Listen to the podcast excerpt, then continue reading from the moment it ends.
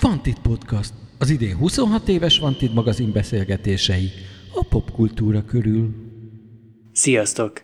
Ez itt a Vantit Podcast, amelyben ma a marsaszállás űrügyén fogunk beszélgetni, nem a konkrét tudományos vonzatokról, hanem inkább ennek a kulturális részleteiről, arról, hogy a science fiction az vajon science vagy fiction főleg. Ebben hívtunk magunknak egy szakértőt, aki nem más, mint Szélesi Sándor író, hétszeres Zsoldos Péter díjas, azt hiszem, és te vagy az egyetlen, aki, aki nyertél valaha Eurokon díjat, tehát hogy ez az európai Európai Science Fiction Társaságnak igen a, a, a díja. Szerintem te nem én vagyok az egyetlen, valamikor a 70-es években, ha jól emlékszem, a 70-es évek vége felé, talán nem erre Pista is kapott tőlük egyet. Akkor minden esetre ebben az évezredben te voltál. Ebben az évezredben én voltam, igen. Bár még sok hátra van belőle, ezt azért le kell szögezni. Most veled fogjuk megfejteni, hogy igaz-e a marsraszállás vagy sem, és az összes többi legendát ezzel kapcsolatosan. Mit jelent neked a marsraszállás, vagy, vagy bármilyen tudományos hír? Tehát, hogy ez, ezek neked jelentenek inspirációt, fölkapod rá fejed, vagy egy, vagy egy ugyan- ugyanolyan hír, mint kedvenc zenekarod megjelentette az új lemezét? Hát, először is köszöntök mindenkit, aki hallgatja ugye a Vantedet, másrészt meg a, a marsaszállás űrügyén, az nagyon tetszett, ezt így el kell mondanom. Nem tudom, hogy, űrügy? hogy, hogy kihallották-e a, a hallgatók, de az űrügyén ez, ez, ez így rögtön megütötte a fülemet. Köszi, ezt tetszik. A kérdés ugye, mi volt a kérdés? Bocsánat, tehát, tehát itt a lelkendezéstől el is felejtettem rögtön az elsőt. Hogy mennyi, mennyire, amikor egy ilyen hír jön, akkor az megpesdíti -e az agyadat? szomorú leszek. Most ez, ez kicsit furán hangzik, de a, a 80-as években kezdtem én a sci-fivel foglalkozni. Akkor a, a Veszprémi ifjúság, ifjúsági parknak a, a sci-fi klubba, klubjába jártunk, 80, 85-től, ugye gimnazistaként csatlakoztam be, és itt a rettentesen pesgő élet folyt. Előadásokat hallgattunk minden hét kedden, beszélgettünk, ugye felraktunk Mike Oldfield lemezeket, meg, meg Vangeliszt hallgattunk, könyveket tárgyaltunk ki, és aztán adtunk ki fanzint is, ugye, aminek nem volt könnyű a megjelentetése még a, abban az időszakban, de írtunk novellákat, és egymást szórakoztattuk vele, tehát egy, egy pesgő baráti élet volt. És akkor mindannyian meg voltunk arról győződve, hogy a, a naprendszer felfedezése az a kapuban áll. Én emlékszem, hogy volt egy ilyen terv a NASA-tól a 80-as évek végén, hogy 2008-ban már lesz egy működőképes bázisuk a Holdon. És ez, ez a, ebben a pozitív időszakban értem be a szifinek a vizeire, és ha most körbenézek, akkor ez alatt a ugye 30 év alatt összeszedtünk egy 50 éves lemaradást. Tehát minden, amit akkor hittem, hogy itt az új évezred elején megindul, és, és fejlődni fog, és robbanásszerűen ott leszünk, és elérjük a, a marsot is, és megyünk kifelé, és egyre többet tudunk majd meg a saját világunkról, az nem következett be. Tehát amikor, am- amikor hallok most egy marsaszállásról, vagy, vagy feljutatunk, mondom királyi többesben, nagyon büszkén azért, egy űreszközt egy idegen bolygóra, akkor, akkor valahol azért bennem van egy, egy nagyon kis szomorúság, hogy sokkal, sokkal előrébb kéne tartanunk, tehát ennek már, ennek már 15 éve meg kellett volna történnie. Abszolút, nagyon érdekes. Én is a 80-as évek elején jártam gimnáziumba, Galaktikát olvastunk, Pécsett az ifjúsági házban voltak ilyen skifi filmvetítés, beszélgetés, ilyenek havonta egyszer, és akkor én valahogy arra gondoltam, hogy a 2000 az valami olyan nagyon nagy dolog lesz, hogy addigra már rendszeres járat lesz a Holdra, különböző bolygókkal kiderül, hogy ott van-e élet, lehet-e minket oda kitelepíteni, nem tudom és micsoda, de hogy az volt, hogy 2000-re a tudomány olyan ugrásszerű fejlődést fog csinálni, hogy az, ami, ami a, a, az irodalomba jött és faltuk a, a galaktikát, azoknak egy nagy része megvalósul. És aztán jött az 1999. december 31, és az emberiség nagy része azzal volt elfoglalva, hogy a Windowsnak a, a logaritmusa majd át tudja váltani az órát, vagy nem, és mély fájdalommal vettem tudomásul, hogy az a, nem tudom, másfél-két évtizedig az a, az a, az a feszült várakozás, hogy, hogy valami nagyon nagy dolog lesz, és az emberiség kitör a, a föld burkából, az nem történt meg. És azóta így nézem, persze, meg most a, a SpaceX, vagy mi, amit bejelentettek, hogy 200 ezer dollárért 100 embert majd az Elon kivisz az űrbe, nem is tudom mikorra mondták, talán 26-ra, 28-ra valami, de hogy a lényeg az, hogy a, a csávó hihetetlen dollár milliárdokat keresett már azzal, hogy bejelentette, független attól, hogy van egyáltalán hajó, van-e mérnök, bármi, de hogy egy picit ez a szkepszis marad bennem, hogy, hogy a, a remény itt volt bennünk, hogy, hogy mi lesz, és meg, megtörtént a 2000, ez a misztikus dolog, és, és nem, nem vált valóra az, amit én szerettem volna. És már annak is 21 éve. Igen. És még 5 év, még 6 év, még 7 év. Tehát igen, tehát van, van egy ilyen. De ott akkor egyébként abban az időben, tehát most ugye azt mondjuk a 80-as években, vagy még akár már egy picit előtte is, hát ez is volt lengetve előttünk, nem? Tehát, hogy ott azért az volt a, most azt mondom, hogy az Orion űrhajó, meg a 2001 űrodüsszeja, tehát, hogy sokféle dologból, de hogy ott, ott, ott meg a... A, ezek a képzetek jöttek, hogy már pedig oda fogunk De ami menni. közelebbi volt, hogy Zánkán úttörő táborba azt hiszem hatodikos voltam, nem tudom, 78-ban vagy 79-ben, és én ott találkoztam a Farkas Bercivel. És hogy ő viszont tényleg ott volt, és hogy, hogy úgy néztük, hogy, hogy bakker, és hogy milyen lehetett az, hogy, hogy annyi csillag milliárd kilométerről látta a mi kis bolygónkat, és hogy az, az nekem egy exakt dolognak tűnt, hogy hát itt van, és ő, őt fölkészítették csillagvárosba, és kiment, és kaptam tőle egy autogramot a pajtás újságra, és le vagyok vele fotózva, és az, az egy ilyen fantasztikus dolog volt, anyukámnál megvannak még ezek a fotók, meg minden, és hogy hogy amikor ott van egy ember, aki tényleg járt, és akkor utána két évtizedig vársz rá, és nincs. Ez egy kicsit ilyen csalódás volt. Képzeld, hogy Anetka ment volna. Volt ilyen, nem? Igen. Tervezte. Mondjuk 86 februárja után, ugye a Challenger katasztrófája után, az, akkor már lehetett sejteni, hogy, hogy hogy visszavesznek az egész lendületből. Tehát én akkor ültem a videómagnó előtt, és minden apró 5 másodperces híradó anyagot felvettem egy videókazettára, egy összevágva, mert, mert valahol még mindig megvan, pedig eltelt azóta 34 év, nem tudom, hogy le lehet-e játszani. 34 év elteltével a videókazettát, de, de akkor úgy éreztem annak a súlyát, és az úgy, úgy, úgy aztán be is lassult minden. És ez egyébként ettől lassult be? Tehát, hogy nem, vagy... ez is csak egy szegmense volt a, a, a dolgoknak. Hát az, hogy aztán háború vége? Meg... A hidegháború vége, igen.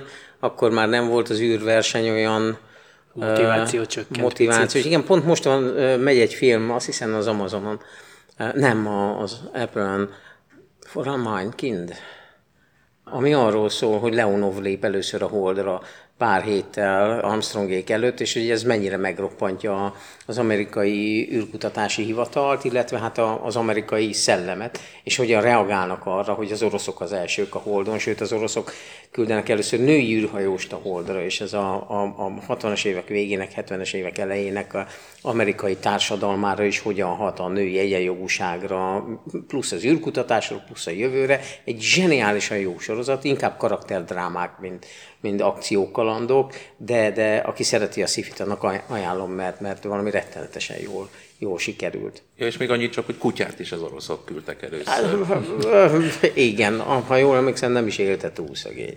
Igen. Mondjuk kutyát mi is küldtünk, Blöki, Mézgalladár kutyája. Ne felejtsük el. Gulliver Klivel? Aha. Úgyhogy valójában az első magyar űrhajós Mézgalladár. Ezt kijelenthetjük ezúton is. És hogyha ha túl vagy a, a kis csipetnyi szomorúságon, akkor azért ezekből az ilyen típusú hírek, ezek, ezekből te merítesz inspirációt? Vagy ez, ez hogy van? Mert, mert ugye sokszor van az, amikor valószínűleg a, a művészet inspirálja a tudományt, és ugyanez van visszafelé is. Tehát ugye a, még egy nagyon híres magyar, akiről én egész gyerekkoromban azt hittem, hogy magyar volt, Verne Gyula, hiszen ugye a 70-es, 80-as években ez így hangzott el, Verne Gyula, hát miért lett volna ő más nemzetiségű? Tehát, hogy ő mondjuk 1865-ben azt hiszem, vagy valahogy így írta a holdra szállásról, ami 103 évvel később valósult meg egyáltalán, és akkor viszont azért vannak olyan dolgok, amiket, amik biztos, hogy a, a tudományból csöpögnek át a, a művészetbe. Tehát ez egy, ez egy oda-vissza játék?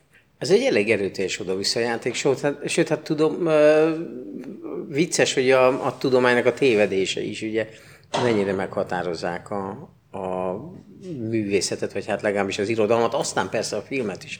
Tehát ha most a Marsnál vagyunk, és visszanézünk kronológiailag az egésznek a leges-leges legelejére, nem a rómaiakig, hanem mondjuk a, a 19. századig, akkor ugye a, a Mars csatornáknak a, a, a megléte, meg nem léte, az elég erőteljesen befolyásolta mondjuk A.G. Wellsnek a, a, a világok harcát.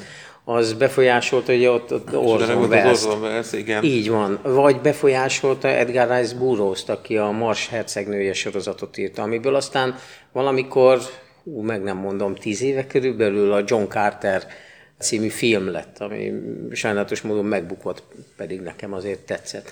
Tehát ezek ilyen egymásba fonódó láncot alkotnak. Igen, van egy, egy csillagász, aki leírja azt, hogy kanáli, olaszul azt félrefordítják angolban, és nem természetes képződmény lesz belőle, hanem csatornák lesznek belőle, aztán jön egy, egy Parsifal, Parsifal Lovell nevezetű másik csillagász Amerikában, aki erre rákap, és elkezdi kutatni, hogy mi van, ha intelligens élet van, mégis a Marson, és akkor rajzolgat, könyveket ír róla, az egész világ felzúdul, hogy hú, a Marson van élet, és aztán jön ugye Buróz, aki ír egy akciókalandot belőle, jön Wells, aki ír egy, egy vérkemény szifit belőle, és aztán innentől kezdve egyenes a, a, a, az út a, modern science fiction is.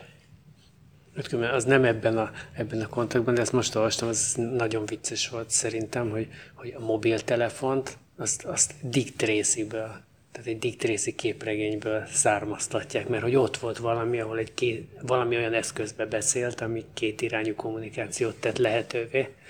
És ugye ez kicsit más, mint, a, mint az űr, és a, de hogy, hogy tényleg milyen érdekes, hogy hogyan inspirálják egymást ezek a, Hát mondjuk én inkább Ezek a, a Star, világok. Star Trekre. Azt is írják, de Esküszöm. hogy azt írják, hogy, hogy ez már ott előtte volt egy ilyen kis elfekvőbe. Hát aztán ki tudja, akinek megvan, az küldje be. Ezt szokták mondani ilyenkor rádióban. Na mindegy, szóval hogy ezek ugye inspirálják akkor így egymást. Ma már a Mars talán annyira nem inspirálja az írókat. Jó, mondjuk egy, egy, egy 90-es években ezért Hugo és Locus díjakat ért, mondjuk Kim Stanley Robinsonnak a Mars trilógiája, a Vörös Mars, a Zöld Mars, meg a Kék Mars. Tehát, ami kifejezetten a, a Marsnak a, a terraformálásáról, betelepítéséről, terraformálásáról szólt. Tehát ez egy nagyon aprólékos, tudományos, sőt társadalomtudományos alapossággal összerakott trilógia. De, de igazából túl közel van hozzánk most már a Mars ahhoz, hogy, hogy, hogy erőteljesebb inspirációt adjon. Jó, vannak kivételek, tehát a Marsi például, ugye Virtől az, az egy, egy zseniálisan jó könyv, és a film is jó volt belőle Matt Damonnal. De ahogy én most látom, most már a, a, a sci-fi írók azért inkább messzebbre néznek. Tehát ugye a, a, a régi időknek a pozitivista szemlélete, hogy hú, jutunk valahová, az hozott olyan regényeket, meg olyan írásokat a felszínre, meg bemutatták, hogy hova fogunk eljutni a közeljövőben. Ugye hogyan mihez kezdünk magunkkal a Holdon, mihez kezdünk magunkkal a Marson, mihez kezdünk magunkkal a, a, a naprendszer felfedezésében. De manapság azt látom, hogy, hogy ez már, ez a, ez a tér, a naprendszer a, a szifíróknak már túl szűk. Tehát amikor, amikor egyes regényekben naprendszerekkel dobálózunk, és, és egész, egész galaxisokat szelünk át, akkor, akkor itt a szomszédban az a kis vörös gömb, ez, ez már nem, nem, nem, nem rejteget olyan nagy izgalmakat. De akkor azért a Mars meg a Hold lett annó, mert hogy könnyen elérhetőek? Vagy? Hát ez mert van. ezen gondolkoztam, hogy mi a... És hogy akkor mondjuk miért nem a Vénusz? Ez van a legközelebb. Mondjuk mindegyik, hát ha azt nézzük, akkor, akkor ugye az elmúlt Közel évtizedekben... itt a sarkon. Igen, az elmúlt Mondjuk. évtizedekben ezek voltak a, a, a legkönnyebben bejárható bolygók, már mint fantáziában is, meg, meg ezek, eh, nyilvánvaló, hogy ez volt, amit a racionálisan végig gondolva először el fogunk érni. Nem, nem az Alpha Centauri. Vagy, vagy, vagy más még távolabbi helyek a, a világegyetemben. Tehát ez, ez, ez egyrészt adta magát, másrészt meg, meg azért valljuk be, itt sci írók azért valamennyire figyelnek a, a, a közönségre is, illetve nem valamennyire, minden író közönségnek ír. Tehát egyrészt figyelnek a közönségre, másrészt figyelik a tudományos eredményeket, három, tudomány, technika, science fiction, közösség, ezek nagyon szorosan hatnak egymásra, sokkal szorosabban, mint más irodalmi zsánerben. Tehát sem a krimiben, sem a romantikus regényekben, sem a történelmi regényekben nem látunk ilyen ilyen szoros egymásra utaltságot, ezért aztán, amikor van valami nagyon nagy újdonság, az nyilvánvalóan a, a, a szifiben lecsapódik. Már csak azért is mondjuk, mert hogyha el akar érni egy író egy szélesebb közönséget, akkor egy olyan témához nyúl, ami mindenki számára befogadható, vagy legalábbis a nagy többség számára befogadható nagyon szubzsáneres tud lenni a sci tehát ilyen, ilyen szempontból. Tehát vannak olyan oldalhajtásai, amit, amit, amit én is úgy olvasok, hogy közben zizeg az agyam, mert a felét nem értem a szövegeknek, de, de azért vannak nagyon populáris részei is. A Mad Max az kifi? Hát, akár annak is tekinthetnénk, hogy, hogy ez a posztapokaliptikus világ ez, ez, ez valahol beletartozik a science fictionbe. Sokkal nagyobb kérdés, hogy a Star Wars sci De ez egy külön 14 és fél órás podcastnak lehetne a témája.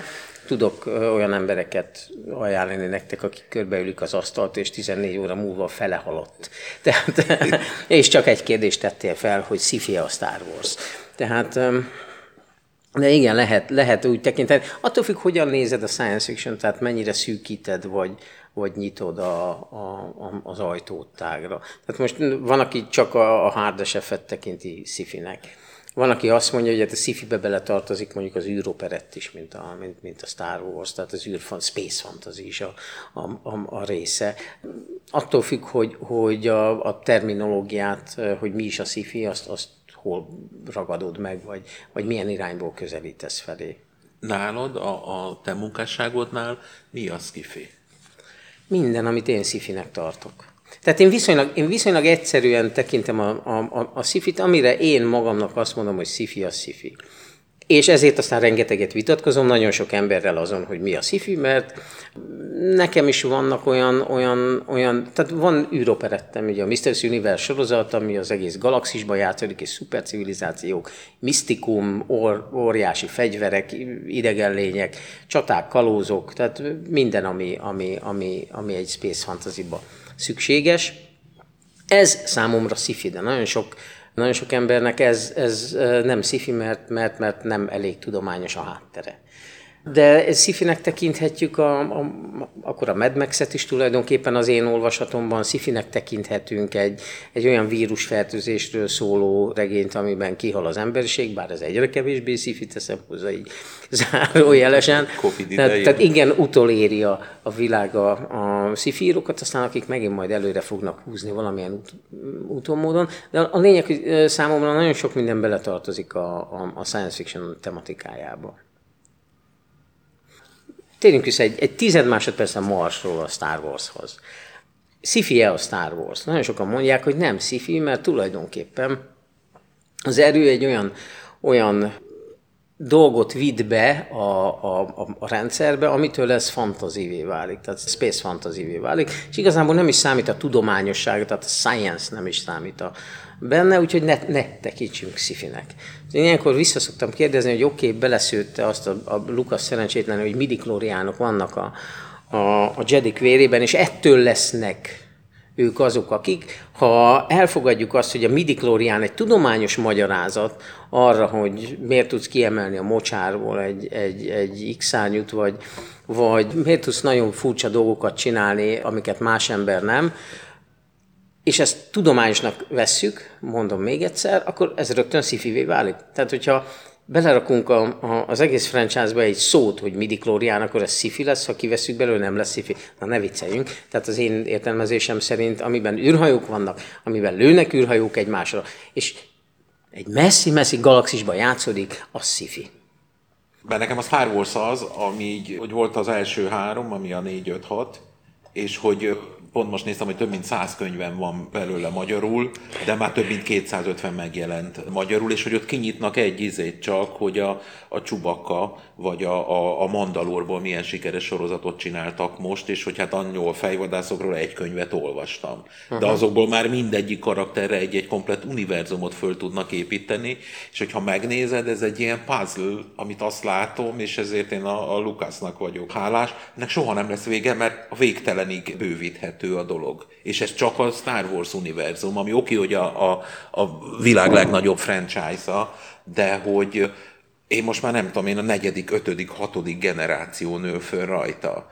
Én is nagyon féltem, hogy a, a Disney tönkrevágja ezt az egészet, és azt gondolom, hogy nem biztos.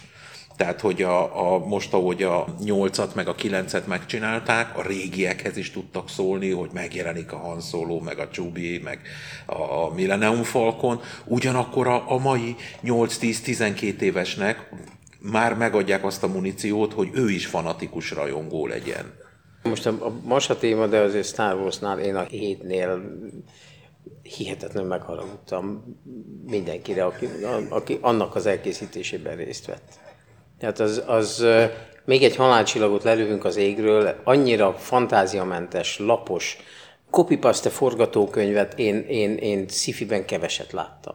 Engem az halálosan felháborított. Azt sokan fikázták, igen, hát biztosra akartak menni, és nem sikerült. Igen, tehát a, a, a legkisebb ellenállás felé mentek volna, és szerintem egy borzasztó filmet raktak össze. Mondjuk ugye a nyolcas nekem az új trilógiából a kedvencem, mert az, az a maga humorával, meg kikacsintásával, Igen. meg, meg cinikus megoldásaival, amikor egy, egy fél mozdulattal dimenzióba helyeznek egy, egy, egy egész jelenetet, meg egy egész karaktert, az zseniális volt. És akkor igen, hát a kilencesnél meg majd szeretnénk egyszer látni a rendezői vágást, amit szerintem soha nem fogunk. De, de szóval a, a Star Wars az igen, az más lapra tartozik, de, de, de talán most jót tesznek neki a sorozatok.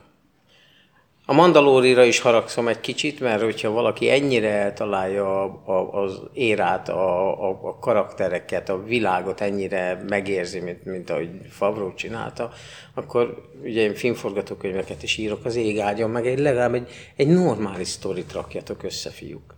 És a Mandalori az egy játék végigjátszás volt. Az nem, az nem egy filmsorozat, az játék végigjátszás volt. Egy akció, igen. Még csak az se.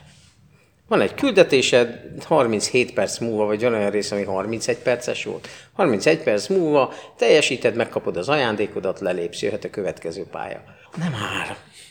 Kapsz pénzt, kapsz lehetőséget, látod, tudod. Egy forgatókönyvírót szerezzél már. Uh-huh. Tehát arra meg azért haragszom. Ott minden összeáll, csak, csak a sztori olyan, hogy nincs. Úgyhogy most én reménykedem a sorozatokban, én amúgy is én, én inkább a sorozatok felé hajlok az utóbbi időben, mert sokkal komplexebb történeteket lehet elmesélni, sokkal komplexebb karakterekkel, tehát, tehát teljesebb és kerekebb világot lehet építeni. Még teljesebb és kerekebb kalandot lehet, sokkal több rétűvet. Nézd meg az x Ha egy olyan típusú sorozatot csinálnának valamelyik Csillagok háború vagy Star Wars spin akkor, akkor zokognék a gyönyörűségtől. Csak valaki csinálja már meg. Basszus kulcs. Tehát ez, ez nagyon hiányzik. De hát majd meglátjuk, most ugye belengedtek, hogy húszat tudja, hogy egyet csak. Egyet csak csinálnak olyat, ami nekem is tetszeni fog. Majd meglátjuk.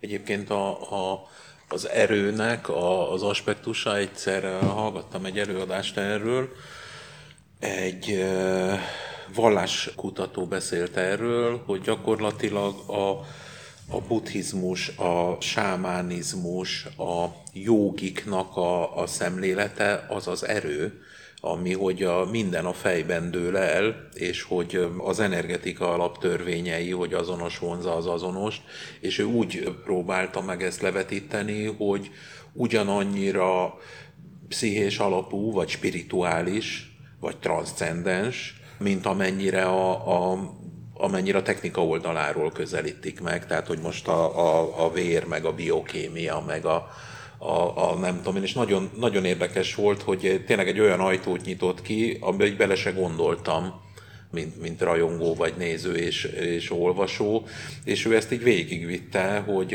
a Buddha hogy kezdte el 2550 évvel ezelőtt a tanításait, és milyen csodákat vitt véghez, és ezek hogy jelennek meg a tudományos fantasztikus irodalomban.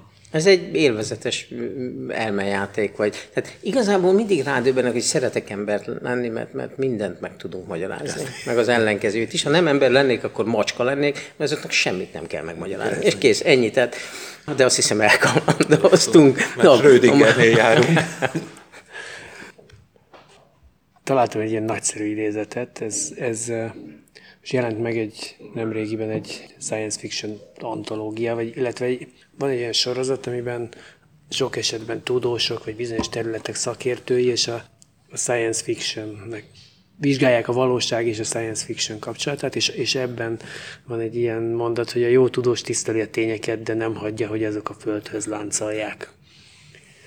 És akkor igazából ugye itt vagyunk, hogy, hogy én például tökre azt gondolom, hogy rettetes szakértőként, hogy a science fiction végül is bármi, amit, amit túlmutat a, a mindennapos realitásunkon, és egyébként mondjuk azt, hogy, a, hogy az űrhöz, másféle intelligenciákhoz köze van ezek. Um, a, a sci író egy lelkiismeretes állatfajta.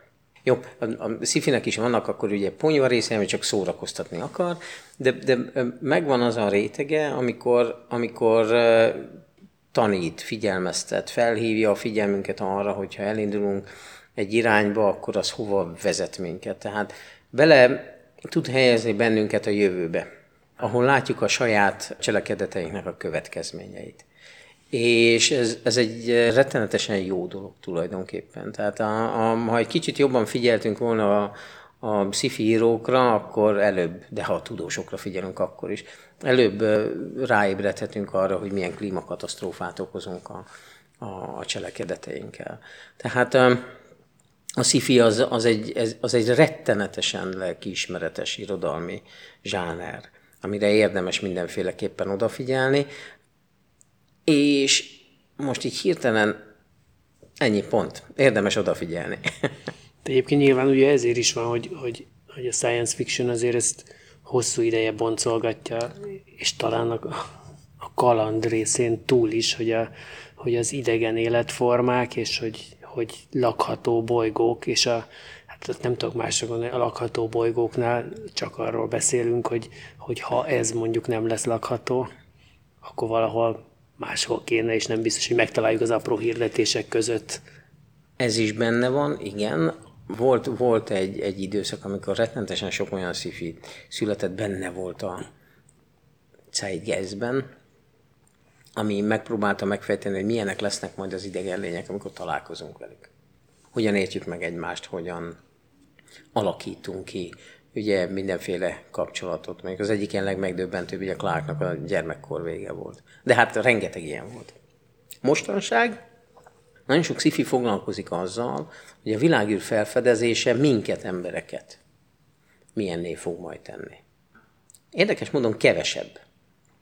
Én úgy látom a, a, az idegen civilizációkkal való foglalkozás. Vagy hogyha idegen civilizációkkal foglalkozunk, akkor rettentesen, rettentesen merészek, nagyon-nagyon nagy távlatokban, nagy léptékekben, nagy változásokban gondolkodunk. Olyan idegen civilizációnkban, amik korán sem antropomorfak, és nem csak, hogy máshogy néznek ki, hanem máshogy kommunikálnak, máshogy gondolkodnak, máshogy közlekednek a, a, a, az életben, a világűrben, élik a saját életüket és akkor itt téridő egységéről, vagy felbomlásáról egyszerre beszélek. Tehát az idegen civilizációkat nagyon messzire toltuk most a, a, az emberi civilizációtól, ugyanakkor viszont nagyon sokakat, és egyre inkább érdekel bennünket, hogy milyenek leszünk tényleg, hogyha ha mondjuk átköltözünk a Marsra. Hogy alakulunk, hogy alakul, milyen társadalom alakul ki, ott erről már régen írtak, de az emberi test is alakulni fog, az emberi tudat is alakulni fog. És hát ugyanez a, a, a világűr többi, többi, többi bolygóinál, a már említett Térség című sorozatban, ez rettenetesen jól van, jól van ábrázolva. Könyv és ugye filmsorozat is van belőle, de mind a kettőt érdemes elolvasni. De valahol, valahol mostanság, mintha jobban érdekelne minket az, hogy mi hogyan fogunk kinézni, mi hogyan fogjuk ezt az egészet feldolgozni, mi ho, hova fogunk jutni. És igazából ennek a befelé fordulásnak is van egy íve pont amivel kezdtük a beszélgetést a 80-as évek óta, akkor, akkor ilyen nagyon-nagyon kinyitottuk a világot magunknak, meg kinyitottuk, igazából a szívünket kinyitottuk a világnak, és aztán jöttek a 90-es évek, aztán a 2000-es évek, Láttuk azt, hogy a technika az nem biztos, hogy jó irányba visz bennünket, sőt, néha kifejezetten rossz irányba visz bennünket. Ugye akkor még hitegethettük azzal magunkat, hogy a, az emberiség néha azért olyan, olyan szűklátókörű és szemellenzős, mert nem jutnak el információk mindenkihez, most már eljutnak információk mindenkihez, és még szűklátókörűbb és még fóbiásabb lett az emberiség, tehát most már meg se tudjuk magyarázni magunknak, hogy, hogy miért van ez. Szóval őszintén szólva láttuk azt, hogy a, a technológia nem segít rajtunk, sőt, és innentől kezdve azt nézem, sokkal inkább befelé fordultunk, és ez a befelé fordulás, ez, ez a, a, a kitekintésben is, tehát a jövőbe tekintésben is elég nagy szerepet játszik. Tehát sokkal inkább mi magunk vagyunk a, a világegyetemünk középpontjában mondjuk, mint 30 évvel ezelőtt a Szifiben. Ez nagyon érdekes, mert hogy pont 30 vagy 20 éve 25 mondjuk nem tudom mikor jött be így a mobiltelefon napi használatba, meg az internet, hogy a technika, meg a technológia egy olyan félelmetes gyorsulásba ment, hogyha azt mondjuk, hogy nem tudom én az emberi civilizációt mondjuk 20 ezer éve figyelik, vagy tanulmányozzák, és hogy mondjuk a kerék az ebből nem tudom én 18 ezer évig működött, mint technikai újítás, de hogy a, a ez az egész szilíciumvölgy, meg az emberiségre gyakorolt hatása, hogy gyakorlatilag te ma megírsz egy novellát, és 17 perc múlva ezt Tókióba valaki el tudja olvasni. Ez még 50 éve is lehetetlen lett volna. Tudsz közösen dolgozni másik kontinensen élő kollégával, bármilyen információt, az itt és a mostot, azt azonnal meg tudod osztani, és hogy az, ami még a tudományos fantasztikum volt, hogy hogyan lehet az, hogy most telepátia, vagy nem tudom, az én gondolatomat te megismert, volt az írógép, a posta, a bélyeg, a nem tudom, aztán vagy odaért, vagy nem, vagy megkaptad, vagy nem, meg az idő. És hogy a téridő kontinuitást igazából ez az internet adott egy sallert neki, és hogy, hogy lehet, hogy az is részben oka annak, hogy hogy, hogy nézzük meg, hogy mi mit tettünk magunkkal, mit tettünk a bolygónkkal, mit gondolunk, és hogy ez a, de nagyon érdekes a, a, ez a befelé fordulás, hogy most inkább az a kérdés, hogy mi lesz velünk száz év múlva, ha mi uh-huh. oda költözünk, hogyan fogunk, hogy az egész szociokultúra, ahogy fölnőtt az emberiség, az mind a földre volt predestinálva. Itt éltünk, ezek a légköri nyomások, ezek a biokémiai folyamatok, ez a szocializáció, hogy az emberiség, mint társadalomban hogy él és hogy, hogy már igen, nem az a kérdés, hogy ma zöldfejűek laknak-e a Marson, hanem hogy mi mit fogunk tudni tenni ott, ami azt gondolom, hogy a, a, az ember nembeliségének e, való megfelelésnek, és egy nagyon fontos kérdése, hogy például egy másik bolygón ott van-e etika, van-e morál, vagy ha van, akkor az milyen? Visszük, visszük magunkkal nyilvánvalóan a legmélyebb félelmeinkkel és a legmélyebb ösztöneinkkel együtt.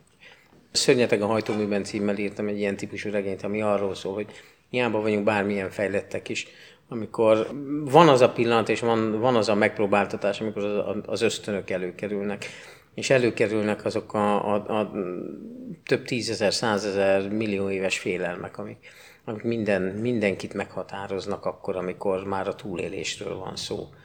Azt hiszem, hogy nagyon sok mindent át fogunk mi oda vinni a, a civilizációnkból, ha egyszerre átköltözünk a Marsra. Az lesz érdekes, hogy, illetve egy ideje azon gondolkodom, tehát azért az emberi test egy, egy nagyon tökéletesen összerakott túlélő szerkezet. Ezekre a viszonyokra. Igen, a, a földi viszonyokra. Tehát, hogyha mit tudom én, adott esetben egy más típusú élelmiszert viszünk be, egy kicsit több zsírt viszünk be a szervezetünkbe, már borul az egész. Mi történik, ha egy idegen bolygóra átkerünk, és a szervezetünkben lévő baktériumok, amik a, valahogyan nem jönnek össze a, a, az ottani dolgokkal, egyszerűen fellázadnak. Most a fellázadt azt macska körönbe vegyük, tehát egész egyszerűen máshogy fognak működni. Tehát mi lesz a saját szervezetünkkel egy idegen bolygón, és nyilvánvalóan, hogy át fogunk alakulni valamilyen úton, módon, valamivé, de mivé? Tehát ez így, így, így és akkor itt eszembe jut az a blödség, hogy 20 ezer éve az összes kutya, kutyának egy őse volt. Aztán most megmondanád a Palota Pincsiről és a Bernát hegyiről, vagy nem tudom én, a, a Huskyról, meg a, a... Mi lesz velünk 20 ezer év múlva egy idegen bolygónak a felszínén? Úristen, igen. A sok idegen bolygó Vannak távlatok. Szóval, um, de, de, de kalandos a dolog, végül is ebből is lehet regényt írni. Igazából képes könyvet kéne. Hogyan hat ránk a gravitáció, hogyan hatnak ránk a, a, a különböző természeti körülmények. De egyébként ez nagyon érdekes, nekem az ütötte meg nagyon a fülemet, hogy hogy, hogy változik a, a perspektíva, ahogy ezt a dolgot egyáltalán vizsgáljuk. Tehát, hogy a, akár az idegen lényekkel kapcsolatosan is, ugye, hogy a, először az mindig erősek, és jönnek, és akkor majd ezt vagy azt csinálnak. Most vagy, vagy barátkozni akarnak velünk, vagy nem, de hogy igazából kevésbé a mi döntésünkön múlott. Aztán akkor most ezek ilyen teljesen kiragadott, de hogy mondjuk az ötödik elemben ott ugye jönnek segítséget kérni tőlünk, és aztán akkor utána eljutunk odáig, hogy esetleg mi már nem is akarunk velük kommunikálni, vagy nem is akarjuk őket megérteni, akkor se, ha ők barátságosak lennének, hogy ez, ez mondjuk mit egy az elmúlt 50 évben, és nem tudom, hogy ez igaz-e, hogy ez egy, ez egy ív, vagy én most itt kihúztam három halacskát a vízből, és utána azt mondtam, hogy na hát, milyen érdekes. Szerencsére azért ez, ez, ez ilyen hullámmozgást írna, tehát visszanézünk Verne Gyulára, a Karl May, Maj Károly mellett a másik, Károly barátja, másik, igen. másik nagy magyar íróra. Tehát ha visszanézünk Verne Gyulára, akkor ő, ő, ő szintén egy pozitív, a 19. század második felének polgárosodása, a tudományos fejlődés, szintén ez a, ez a, e, igen. igen, ez a pozitivista életszemlélet, hogy jövünk, embert küldünk a hordba, tenger alatt járok, stb. És akkor hát ugye már öreg volt Verne, amikor jött Wells. Wells egy, egy sokkal pessimistább személyiség volt, aki, aki már nem a tudománynak a pozitív hatásait írta meg a regényeiben, hanem, hanem annak a negatív hatásait írta meg, mind, mind, mind a, a, a tudományos életben, mind a társadalmi hatásait, tehát sokkal negatívabb volt. Aztán a második világháború után azért megillett egy pozitív szemlélete a, a, az emberiségnek, hogy megint haladunk valahová, kifelé is látunk, befelé is, tehát ami nagyban, az kicsiben, tehát ugyanúgy halad a, a világ felfedezése az egyre kisebb-kisebb összetevő, és az egyre nagyobb-nagyobb összetevő iránt felé valami. Tehát fedezzük fel a világot lefelé is, meg fölfelé is, kicsibe és nagyba is. És aztán igen, jött megint a század vég, és megint van egy, egy depressziós időszak. Én nagyon remélem, hogy, hogy ennek, ennek valamikor vége lesz, egy, egy, egy 10-20-30 év És hogy nem egy, nem egy óriási kataklizma váltja ki a végét. Igen, hát mondjuk um, sokan számítanak arra, vagy hát legalábbis néhányan számítanak arra, hogy 2045 magasságában azért elérjük a technológiai szingularitást, ugye, ami, amikor a, a technológia fejlődés már olyan gyors lesz, hogy, hogy, hogy lényegben nincs tovább, mert a, ami a, egyik tized másodpercben fel van fedezve, az a következő tized másodpercben már el is avul. Tehát olyan gyors léptékű lesz a fejlődés, hogy lényegében elé, elérünk egy, egy, egy technológiai szingularitásig, és hát egy, egyes elméletek szerint az emberiség akkor lép át a halhatatlanságba, és a, a, abba a korszakban, amikor már bármit bárhová, bármikor meg tud tenni. Tehát ugye a tudatunk felövése a hálóra. Tehát a tényleges halhatatlanság eléréséről beszélek.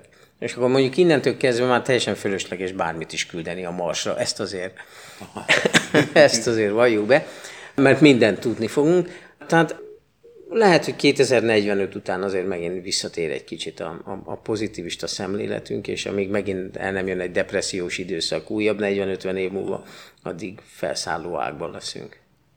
Fura, fura dolog ez így az emberiséggel. Abszolút, engem pont az foglalkoztatott egy időben, amikor még a mesterséges intelligencia egy ilyen távoli dolognak tűnt, hogy a, a gépek az ő alkotóikat elpusztítják-e vagy nem. És akkor erről lehetett olvasni sok mindent, és nagyon érdekes, egy kedves barátomnak a huga, Amerikába egy nagyon jó nevű egyetemen végzett, és mesterséges intelligencia kutatással foglalkozik Angliába, és mondja, hogy hát vannak dolgok, amikről beszélhet, van, amiről nem, mert hogy az MI5 meg az MI6-nek is dolgoznak, de hogy azt mesélte, hogy most már nem tudom, évek óta veszik föl a ügyfélszolgálatosoknak a mimikáját, a legkisebb reakcióját, hogy hogyan lehet az emberi munkaerőt egy ügyfélszolgálaton, egy pénztárba, egy ügyintézőnél a mesterséges intelligencia hogy tudja átvenni.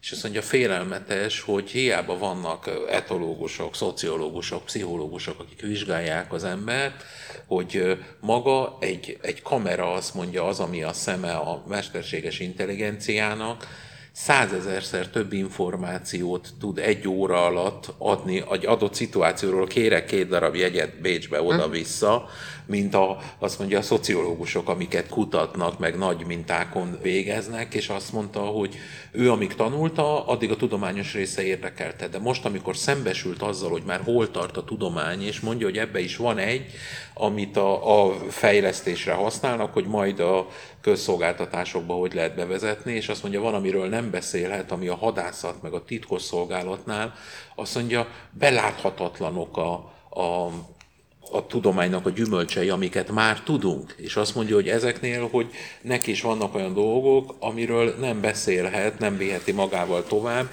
és hogy az egésznek az a, az a lényeg, hogy maga ez, amit nem tudunk megfogni, hogy most a, szoktuk szidni, hogy a Facebook logaritmusa most mire mit mond.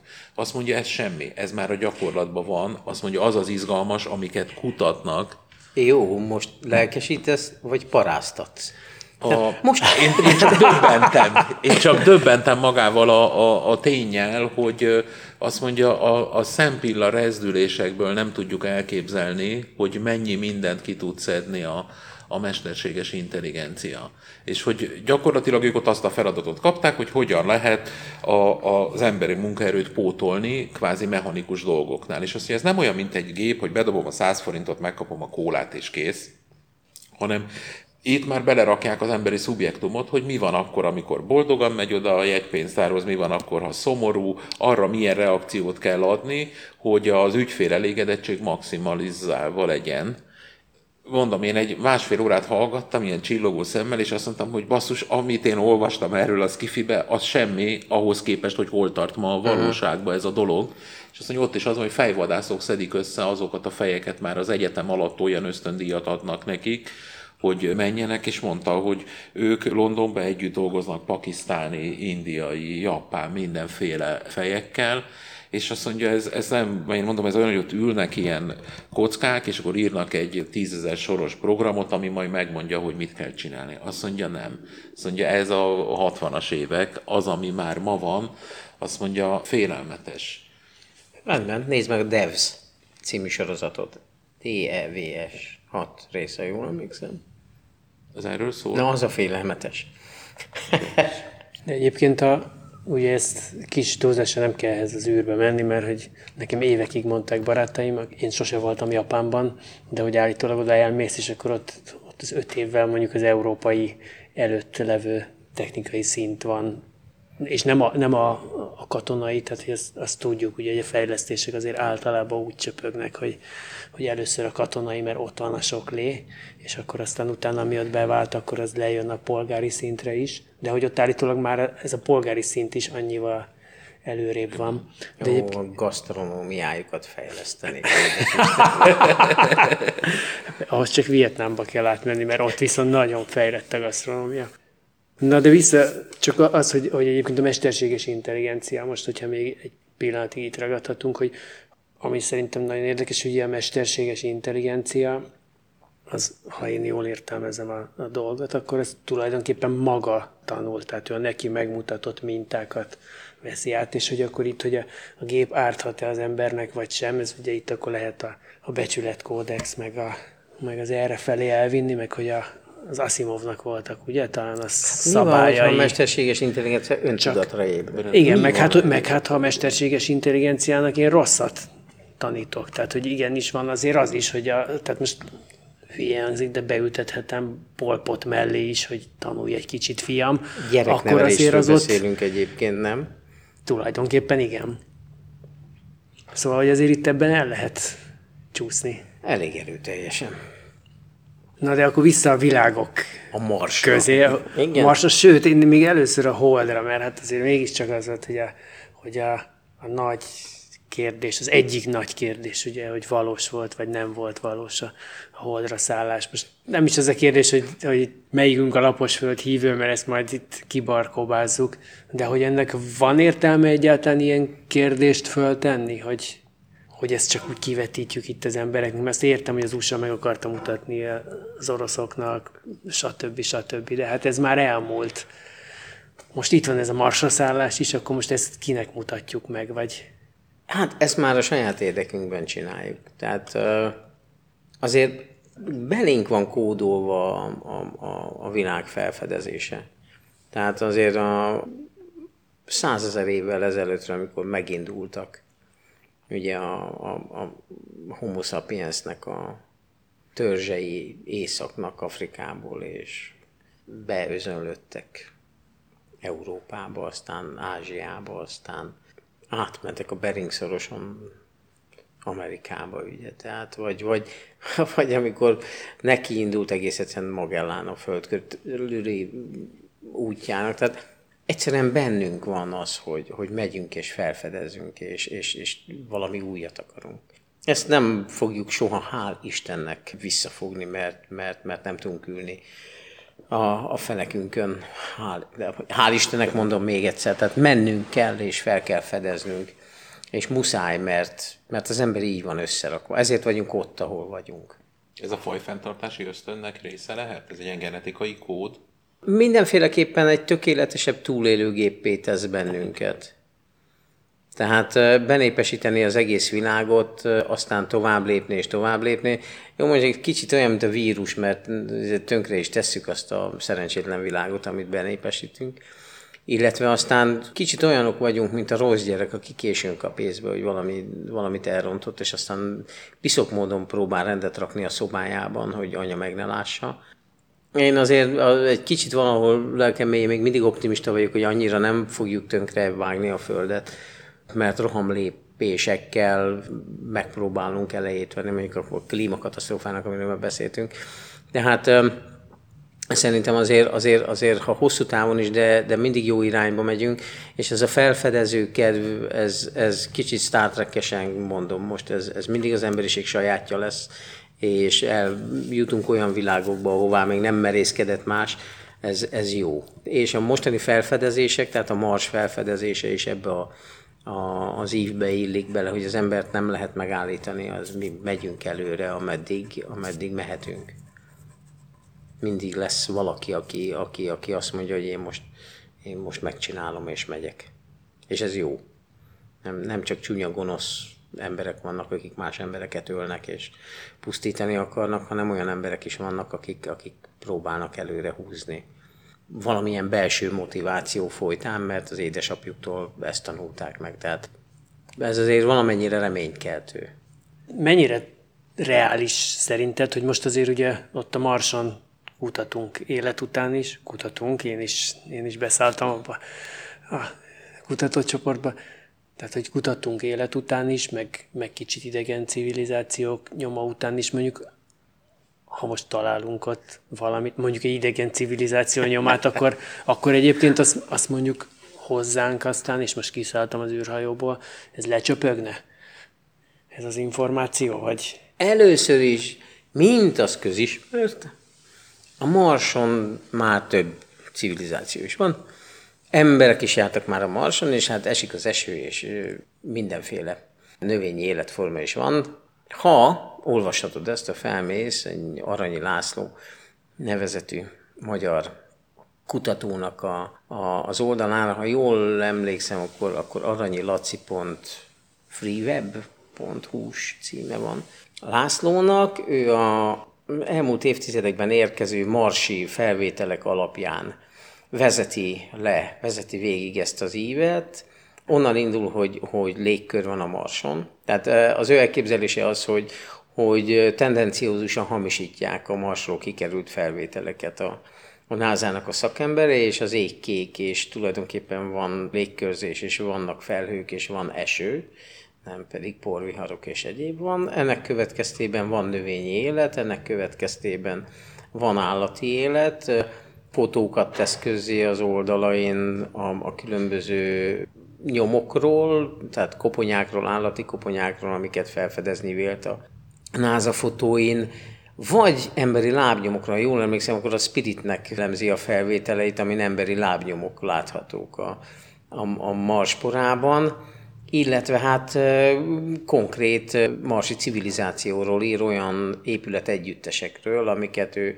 látni vél ezeken a, a, a képeken, és olyan technológiai szerkezetekről, amik mindenképpen azt jelentik, hogy a, a, a Marson már van élet. Egy érdekes kísérlet, ajánlom mindenkinek, akit, akit érdekelnek az összeesküvés elméletek szórakoztató, és most elnézést kérek Lacitól, de, de azért, azért én ezt nem tudtam komolyan venni. És hogy akkor ugye itt a Mars témakörében egyébként vannak, most azt nem tudom, hogy könnyedebb műfajnak kell nevezni, de egy pár adással ezelőtt csináltunk egy társasjátékos podcastot is, és mondjuk nekem például az öcsém rendszeresen játszik a Mars Terraformázása című játékkal, úgyhogy azért az is hozza ezt a témát.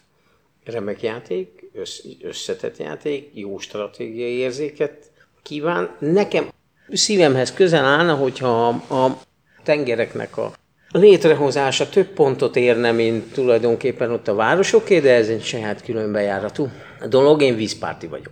De egy nagyon jó játék, az mindenféleképpen igaz, és ha jól tudom, akkor mostanság írtak ki, írnak ki egy novella pályázatot a társasjátékhoz kapcsolódva.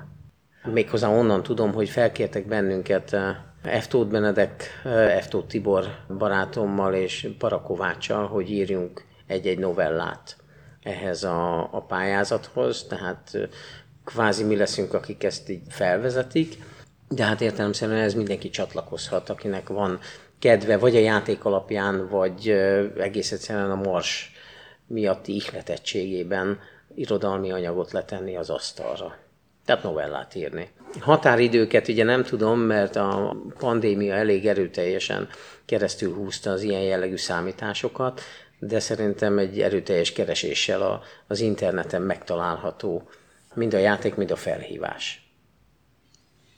Egyébként az még egy dolog, csak amit így közbeszúrok, hogy ez most jutott eszembe, hogy már nem emlékszem, azt hiszem talán egy Smithsonian intézet, vagy valami ilyesmi cégcsoport kidobott most a Marsra szállással párhuzamosan egy applikációt, amin így belenézhetsz te is, hogy milyen az élet a Marson, meg azért ez vicces, hogy most már itt tartunk, hogy jön egy ilyen tudományos esemény, és akkor másnap megjelenik hozzá.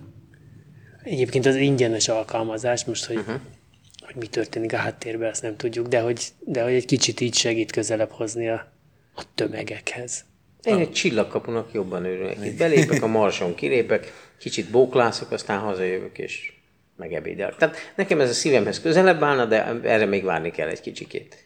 Egy kis színes csak, körülbelül 10, nem tudom, 4-6-8 évvel ezelőtt lehetett, hogy elkezdtek árulni a hold felszínét, nem tudom én milyen egységekre, és ilyen néhány száz dollárért már lehetett venni. És akkor kiderült, hogy Magyarországról több mint százan vettek. Egyet ismerek, a Grand Pierre Attila, aki vett most mondok valamit, 200 dollárért, nem tudom én, egy 100x100 méteres területet a Holdon, amiről kapott egy szertifikétet Amerikából, hogy az az övé. Utána már az ENSZ-től elkezdve csomó olyan aggályokat vetítettek fel, hogy hát az senki hogy adhatja el valaki, és hogy ez az amerikai cég, ez meg azt mondta, hogy hát bocsi, én kezdtem el árulni, akkor az, ez az enyém, hogy ilyen jogi ízék, de a lényeg az, hogy néhány százezer dollárt be lehetett csöpörni abból, hogy ők a világon elkezdték fölparcellázni a, a holdat, ami még nem a miénk, nem tudsz fölmenni, nem tudom én mi, de egy jelképes összegért te otthon kirakadtad a falra, hogy van egy parcellám a, a Holdon, és több tízezret eladtak, és hogy több mint száz magyar állampolgár volt, aki vett a Holdon, úgyhogy kis tulajdonosok vagyunk mi is a, a Holdon. Hát ebből szerintem azért lesznek még jogviták az elkövetkezendő néhány száz évben. De, de ez maximum annyit bizonyít, hogy az emberi mohóság és birtoklási vágy. A birtoklási vágy, meg, meg kreativitás az határtalan. De egyébként milyen érdekes, hogy tulajdonképpen ezzel az erővel egy ilyen certifikétet én is nyomtathatok magamnak, Bárki. Igen. mint kisbirtokos. Csak most- a Jupitert kezd el De a árulni. marsot. A Marsot. Mert és most igen, legyünk kész. Na, akkor ennyi volt már, ami most megyünk is árusítani. A, a, én Osszuk fel a szerepeket. val- valami, valami kristályerdő mellett szeretnék. Már hogyha Termi- természetesen eh, annyira sok jót mondtál eddig, hogy ezt garantálni tudjuk. Sőt, várjál csak, akkor a Kármán Tódor kráterban. Akkor már legyen, akkor nem, akkor már legyen egy kicsit. Vagy Eger, tehát Egerről is, ugye, ha jól tudom, Egerről, Igarról vannak kráterek, a, elnevezve kráterek. Akkor még a, szerintem, ha már rólunk van elnevezve, hogy Egerről, akkor, akkor Ne adjuk foglaljuk már le. Jó. Ne a törököt vigyék el. Ennyi és kész. Tökéletes. Elfoglaltuk a marsot. Legalább. Fejben. Mert ide tartozik egy picit az, hogy a, a amerikai szenátus meg a kongresszus már évtizedek óta van az, hogy az idegen civilizációkkal kapcsolatos információkat közreadják, vagy nem. És hogy most már megint volt valami még a Trump utolsó hónapjában, hogy már pedig most fél éven belül már meg fogják osztani a nyilvánossággal, de ez lehet a hatalomnak egy játékszere, mert hogy nincsenek. Tehát kicsit olyan, mint a Loch Nessi szörny. hogy Megjelenik egy fotó, majd jönnek tudósok, és elmondják, hogy nincs, mert 30 ezer éve kihalt. Ö, Jönnek itt is ez, hogy ilyen repülőégi test, ilyen fény, ezek, nem tudom micsoda, akkor fölkapja a bulvár, és ezen én is sokat gondolkodtam, hogy ez igaziból annyi, hogy csak lebegtetni valamit, aminek lehet akár... Lebegtetni szó szerint. lehet akár tudományos magyarázata, de sosem, sosem kapjuk meg azt, amit egyébként valóban mérhetnek ezzel.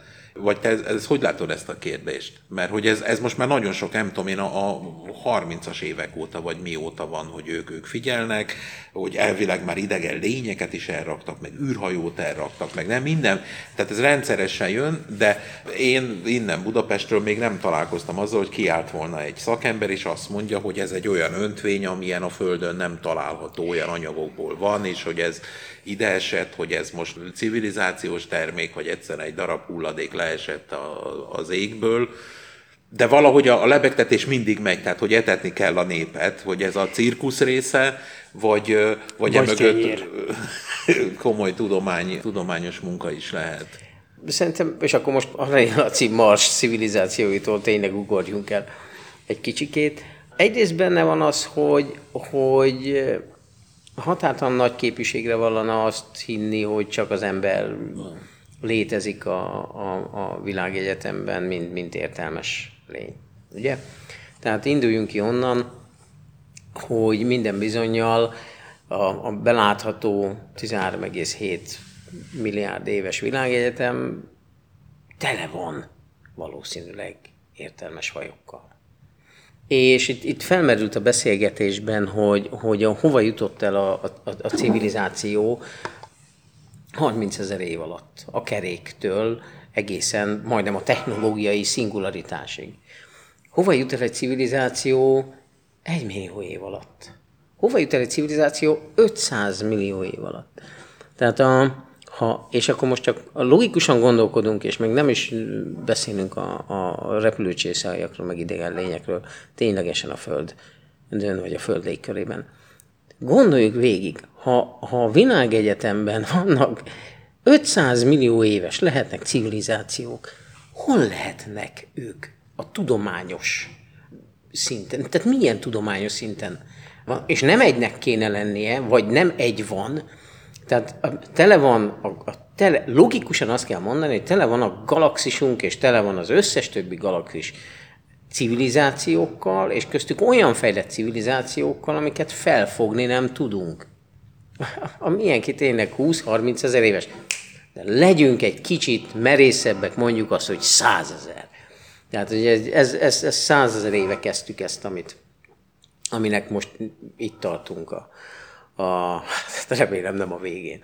Tehát eh, amiben jelen pillanatban vagyunk. Tehát hova jut el egy, egy, egy faj 10-100 millió év alatt? Tehát csak gondoljunk be, tehát muszáj, hogy legyenek. Most ha feltételezzük tényleg, hogy vannak, akkor miért ne jelenhetnének meg a környezetünkben? Miért ne jelenhetnének meg úgy, hogy jönnek, látnak, tovább mennek, és igazából Kicsit ránk néznek, kicsit vizsgálódnak, aztán elhúznak valahová máshova. Tehát semmi faxni, csak itt vagyunk, rájuk nézünk, tovább megyünk. Tehát ezt, ezt tökéletesen el tudom képzelni, hogy pont a 90-es évek elején volt egy ilyen hatalmas boom, és akkor megint kicsit kalandozunk a, az elmúlt 30 évben, amikor a könyvkiadás, ugye a, a rendszerváltás után a könyvkiadás hirtelen robbanásszerűen kiteljesedett, és jöttek a, a, a, a különböző fajta irodalmak, és ebben benne volt egy részről mondjuk, ugye a szifit is szétszakította kicsit ez a, ez a, a, a, a rendszerváltás, mert, mert addig a science fiction egy viszonylag tudományos vonalat képviselő irodalmi zsáner volt, most becsorgott a fantazi, és akkor ez a, a kardozós, nem életet élő fantazi, becsorgott az ezotéria, és becsorogtak, igen, a UFO irodalmak is, tehát a találkozások, az édes viszkiadó adott ki ilyen, ilyen folyóméterben mérhető könyv halmot arról, hogy idegenek jöttek, láttak, eljöttek, elraboltak. Tehát eh, akkor hatalmas irodalma volt, utána már ez egy kicsit lecsengett. De még mostanság is vannak ilyen jellegű észlelések. Az az érdekes, hogy most már mindenkinek a kezében ott van a mobiltelefon, tehát ennek megint meg kellett volna szaporodnia az ilyen típusú felvételeknek. Ennek ellen nem szaporodtak meg, de hát ugye megint a logikához nyúlunk, ha van ezer felvétel, és csak egy az igazi, és a, a, az, ami megmagyarázhatatlan belőle, akkor az már bizonyíték. Tehát nem, nem kell százezernek lennie, elég, ha egy az, amelyik, amelyik arról árulkodik, hogy... Hát nekünk itt van a Pataki Attila. Neked ott van a Pataki Attila. Én ezt a nekünköt, ezt az egy kicsit visszautasítanám, nekem nincs ott, de... Nem, én mosolyogni szoktam rajta, de hogy ő, ő olyan elhivatottsággal beszél arról, hogy őt többször elrabolták már az ufók meg. Na jó. Beszéltem házaspárral, akik egyszer csak előálltak egy nagyon érdekes történettel, mentek Észak-Magyarországon, ha jól emlékszem, a Mátrában vagy a Bükkben, egy úton, autóval, és meg kellett állniuk egy útszakaszon, mert tőlük egy 40-50 méterre, az út fölött pár méterre lebegett valami nagyon érdekes tárgy, ami, ami, ami nem nagyon tűnt földinek. És házas párral beszéltem, tehát mondom még egyszer, nem arról van szó, hogy valaki azt mondta, hogy én láttam, vizionáltam valamit, hanem két ember egybehangzóan állította, hogy lefékeztek, álltak, hosszú-hosszú másodpercekig, tehát több mint fél percig, látták, nézték a lebegő világító szerkezetet az út fölött, ami aztán fogta magát és elrepült, és ők folytathatták az ügyüket. És mondták, nem is beszélnek erről senkinek. Nem akarják, hogy hülyén nézzék Igen. És ilyenkor ül az ember, és azt mondja, hogy na, akkor most zásom, most mi van? Hiszem, vagy nem hiszem. Szóval jó, hát nyilvánvalóan egyszer ezekre is választ kapunk, egyszer bele fogunk botlani idegen létformákba, ki tudja, hogy hol, mikor, ők jönnek ide, vagy, vagy mi megyünk oda, lehet, hogy várni kell rá még 50 ezer évet, de előbb-utóbb meg fog történni. Csak lehet, hogy annyival fejlettebbek, hogy azokhoz képest körülbelül, mint ahogy mi vagyunk mondjuk egy hangyával, Hát lehet, úgy igen, nézik, hogy hát ezeknek itt ez a kultúrájuk ide jön, megnézik, mosolyognak, hát ezt mennek tovább a dolgukra, mert hogy Ha jól csináljuk, mi is egyszer annyira fejlettek leszünk. Aztán majd meglátjuk, hogy van-e valami közössége a, a, a nagyon fejlett idegen civilizációknak. Meg valami kódex, hogy hogyan bánunk a kicsit fejlett idegen civilizációkkal. Most ez egyelőre még, legalábbis ezen a szinten itt az asztal körül, ez egy, ez egy elmejáték, de való igaz, mondjuk szeretnék én is egy olyan hiteles anyagot olvasni, ami mondjuk a különböző UFO észleléseket elemzi, legyen ezek oroszok, vagy oroszok dossziék, vagy, vagy amerikaiak, vagy, vagy franciák, tehát bárki, aki közé teszi ezt a világon, és van benne egy vagy kettő olyan, ami, ami hitelesíthetően nem emberi eredetű tárgy.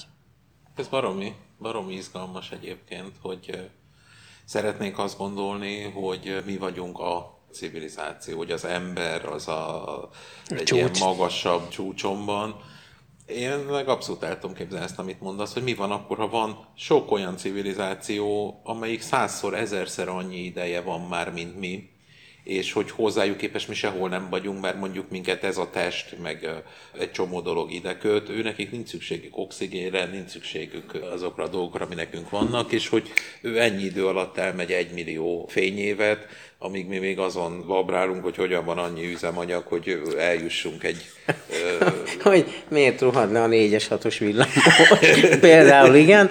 Meg hát igen, én is szeretem néha azt hinni, hogy azért a, a valahol egy, egy okos, értelmes, intelligens faj vagyunk egészen addig, míg fel nem megyek az internetre, és a Facebookon azt nem olvasom, hogy a víz DNS-ébe bele van kódolva, meg igen, hogy lapos a föld, meg hogy...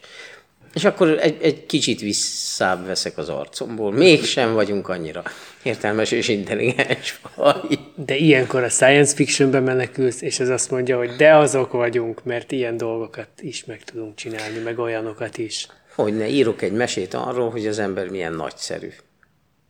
Van-e valami, amit még belemondanánk ebbe a témába? Hát talán még annyit lehet, hogy ha, ha valaki a, a mars és az emberiség és a felfedezés, és a saját magunk felfedezésének témakörében valami, valami nagyon meghatót, szépet és jót akar olvasni, akkor vegye elő Ray Bradbury-nek a Marsbeli Krónikák című novellás kötetét, és, és hát álljon neki, olvassa végig. No jó, akkor most megjártuk a holdat, a marsot, a múltat, kicsit a jövőt. Nagyon köszönjük Szélesi Sándornak, hogy megosztotta velünk a gondolatait. Ez volt a Vantit Podcast. Jövő héten újra jövünk. Egy élmény volt, köszi. Sziasztok, mi is Sziasztok. köszönjük. Sziasztok! Sziasztok. Stock.